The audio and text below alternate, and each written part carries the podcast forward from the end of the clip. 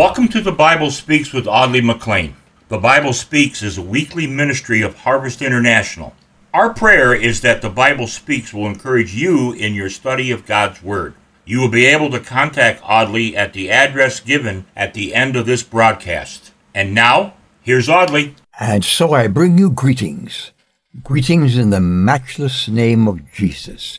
Our ministry, the Bible Speaks, is intended to do primarily one thing glorify God. And we want to do that through opening His Word and encouraging you to become a student of the Word. You don't need a lot of degrees or education to understand the Word of God.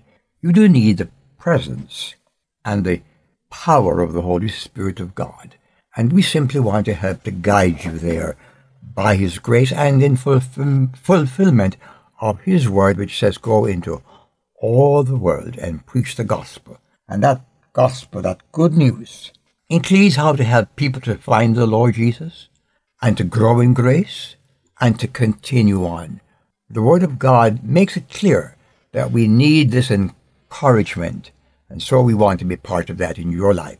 Today I am delighted, thrilled, excited about the prospect of what I share with you. Now, last week, those of you who were with us will remember I mentioned to you that the Lord has answered your prayer in finding a servant of His prepared and called and ready to stand with me in this broadcast and ready to take over when God's time so indicates. And so let me repeat a little bit of the introduction because today he is with us. His name is Dean Paul Hart. He was born in Jamaica and raised in Atlanta, Georgia. His parents, Frederick and June Hart, started a business about, I don't know, 40 years ago, I guess, or 30 odd years ago anyway. And he is now the president of Compaq Industries. He's had a full and busy life. And I want to just remind you of some of the things I said last week and introduce those, introduce those of you who were not with us. He has a business degree from Georgia State University and from the University of South Carolina, as well as a Master's of Theology from Dallas Theological Seminary. Dean Paul Hart has been married for close to 22 years to his sweet wife, Nikki.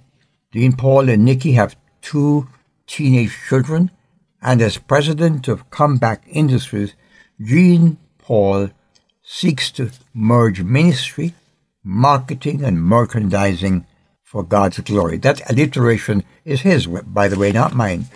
Ministry, marketing, and merchandising. Kind of what Paul did, kind of what the seller of purple did in the book of Acts. So it's a model that's biblical. And I thank God that the Harts have chosen that direction. And you and I are blessed by the ministry God has given to Dean Paul to break the bread of life. Today it is my delight, my pleasure, my prayerful expectation that you will receive Dean Paul Hart, and he's going to introduce himself and share with us today his first message on the Bible Speaks.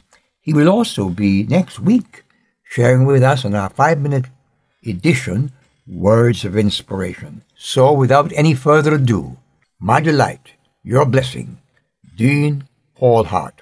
Welcome. Well, what a joy it is for me to be with you today.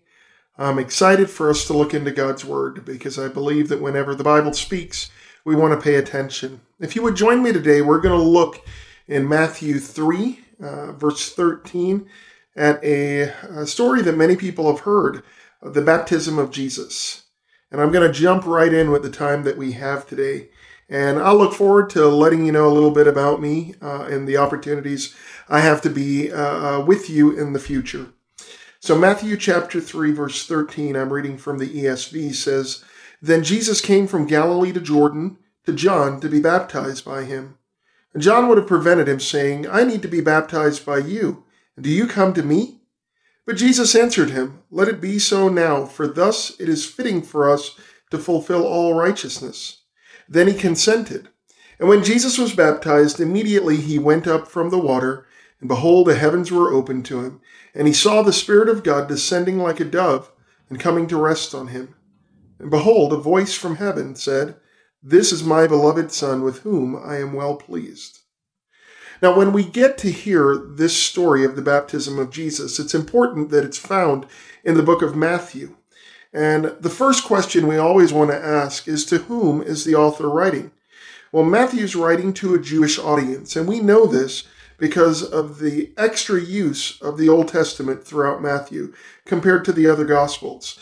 Each of the writers has a different audience in mind, and so they pen uh, uh, what the Holy Spirit gives them through their own history and through their own cultural background. Uh, as he writes, it seems that there's an expected understanding as well of messianic passages. Well, how do you know that? Well, right away we ask the question, who is Jesus? Well, Matthew opens up with Matthew 1 1 that Jesus is the son of David. He's the son of Abraham. As you keep on reading, we find out he's the Savior. He's the one that the Jewish people were looking for as Messiah. He is Emmanuel, or God with us. He is the ruler and the shepherd of Israel.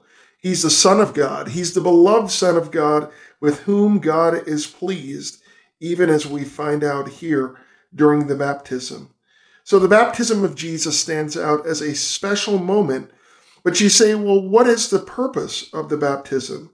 Well, when you go back to Psalm chapter 2 and verse 7, you'll find that this is the coronation event of really King Jesus. It is him stepping forward and the Father proclaiming that this is my beloved Son. And so it serves to identify Jesus as the promised Son. Anyone that was there that would have looked on and been seeing and heard the voice come from heaven saying, This is my beloved Son, with whom I am well pleased, should automatically hearken back to the Old Testament when it was said that you are my son, today I have begotten you. And so we open up in Matthew 3:13 with just a powerful moment. If you'll notice, all of the Trinity is present. We see Jesus being baptized, the Spirit of God descending on him like a dove, but we also notice that God the Father is speaking, saying, This is my beloved Son with whom I'm well pleased. Well, don't miss that throughout Jesus' ministry, he will be led, fed, upheld, and empowered by the Holy Spirit. Really this is true for you and me as well is that uh, we're going to be need to be led fed upheld and empowered by god the holy spirit as we live this christian life. And so we finish this last story of matthew 3 and you go well so what? Uh, uh sure this is an important moment but matthew why did you write this and why did you pen it here well let's continue reading in matthew chapter 4 verse 1 we find out we run into this uh, next series known as the temptation of Jesus. So, Matthew chapter 4, verse 1. Then Jesus was led up by the Spirit into the wilderness to be tempted by the devil. And after fasting forty days and forty nights, he was hungry. And the tempter came and said to him, If you are the Son of God, command these stones to become loaves of bread. But he answered, It is written, Man shall not live by bread alone but by every word that comes from the mouth of God.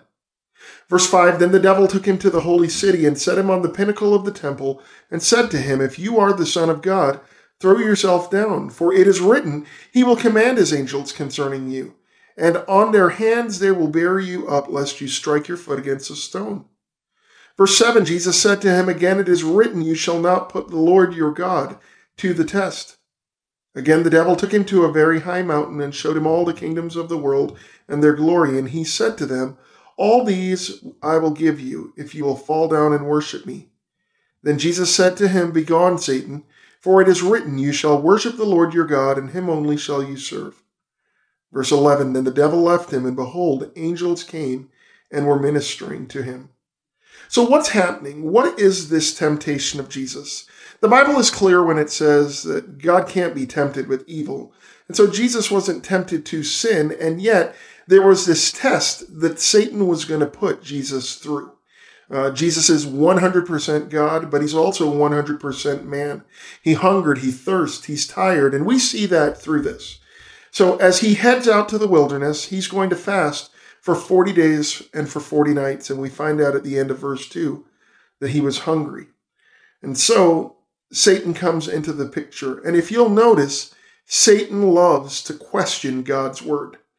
Uh, one of the times in the future, we'll take a look at it, but you can see in Genesis 3, when Satan first shows up on the scene, he immediately begins to question Adam and Eve. Did God say? And question God's word. Uh, uh, ultimately, um, I'd love to make the argument that did Adam know good from evil before he ate the fruit? Yes, he did, because God had defined it. And you see, this is this battle that we experience between experience and faith. And I want you to know that Satan has and will always want you and me to know, quote unquote, by testing God's word rather than by trusting it. You see, Satan deceives so that we deny God's declaration for our own determination. And all of a sudden, the pride comes where I want to experience what God has said more so than I want to believe what God has said. I want to test God's word rather than trust God's word. Well, there are three tests that follow in this passage. The first test that comes is Satan says, Who are you?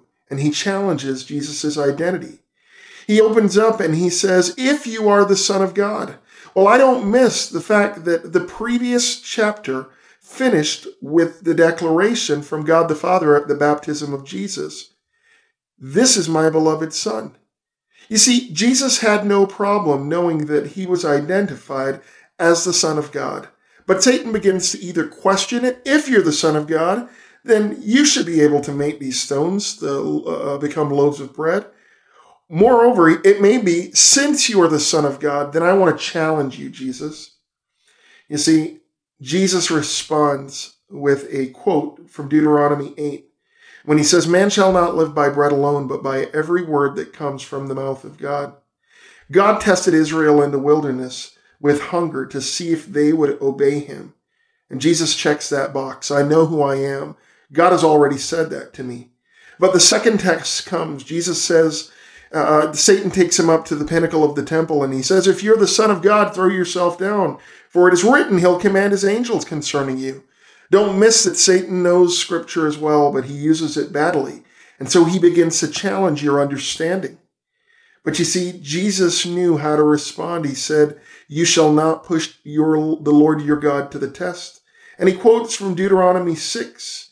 You see, Satan used God's word out of context, but Jesus knew that God is not to be tested, just as Israel did it at Massah when God provided water.